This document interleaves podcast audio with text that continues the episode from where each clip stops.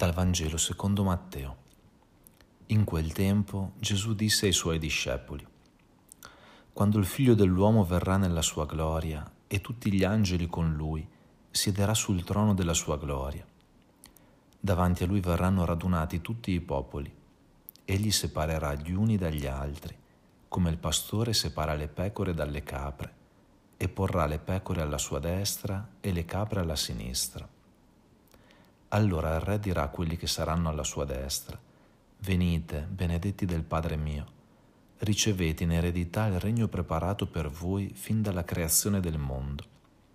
Perché ho avuto fame e mi avete dato da mangiare, ho avuto sete e mi avete dato da bere, ero straniero e mi avete accolto, nudo e mi avete vestito, malato e mi avete visitato, ero in carcere e siete venuti a trovarmi». Allora i giusti gli risponderanno: «Signore, quando ti abbiamo visto affamato e ti abbiamo dato da mangiare, o assetato e ti abbiamo dato da bere? Quando mai ti abbiamo visto straniero e ti abbiamo accolto, o nudo e ti abbiamo vestito? Quando mai ti abbiamo visto malato in carcere e siamo venuti a visitarti?» E il Re risponderà loro: «In verità io vi dico, tutto quello che avete fatto a uno solo di questi miei fratelli più piccoli, l'avete fatto a me». Poi dirà anche a quelli che saranno alla sinistra: «Via, lontano da me, maledetti, nel fuoco eterno, preparato per il diavolo e per i suoi angeli. Perché ho avuto fame e non mi avete dato da mangiare, ho avuto sete e non mi avete dato da bere, ero straniero e non mi avete accolto, nudo e non mi avete vestito, malato e in carcere e non mi avete visitato». Anch'essi allora risponderanno: «Signore, quando ti abbiamo visto affamato o assetato o straniero o nudo o malato o in carcere e non ti abbiamo servito?» Allora egli risponderà loro: «In verità io vi dico, tutto quello che non avete fatto a uno solo di questi più piccoli, non l'avete fatto a me». E se ne andranno, questi al supplizio eterno, i giusti invece alla vita eterna. Vangelo grandioso. Condivido alcuni pensieri. Intanto ci sarà un giudizio stabile, e questo giudizio è desiderabile. Signore Gesù, desidero giudicarmi e vedermi secondo il tuo sguardo, che svela l'autentico me stesso. Lo desidero in questa vita, ogni giorno lo invoco, ogni sera mi raccolgo per esaminarmi in coscienza insieme a te.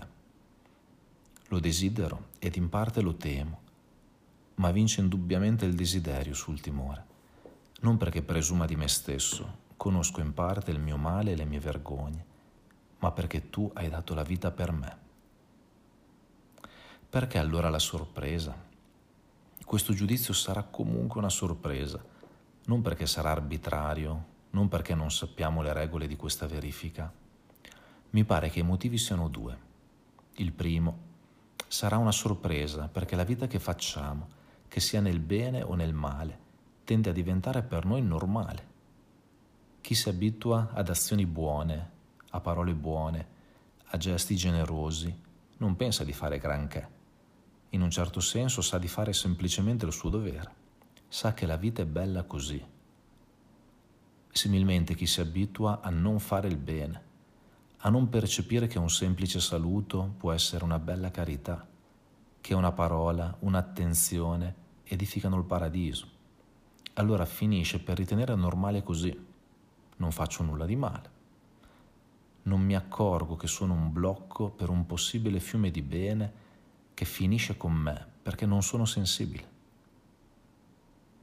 E il secondo motivo è questo: per noi rimane un mistero, oltre la nostra comprensione, come il Figlio di Dio fatto carne per noi, Cristo Gesù, si identifichi con i Suoi. Abbiamo smarrito questo senso sacramentale. Gesù si identifica con i Suoi, che sono tutti gli uomini creati in Lui, per mezzo di Lui, in vista di Lui, e ulteriormente si identifica con i Suoi, che nel battesimo e nell'Eucarestia diventano un corpo ed uno spirito in Lui, il Cristo totale, capo e corpo, inseparabili.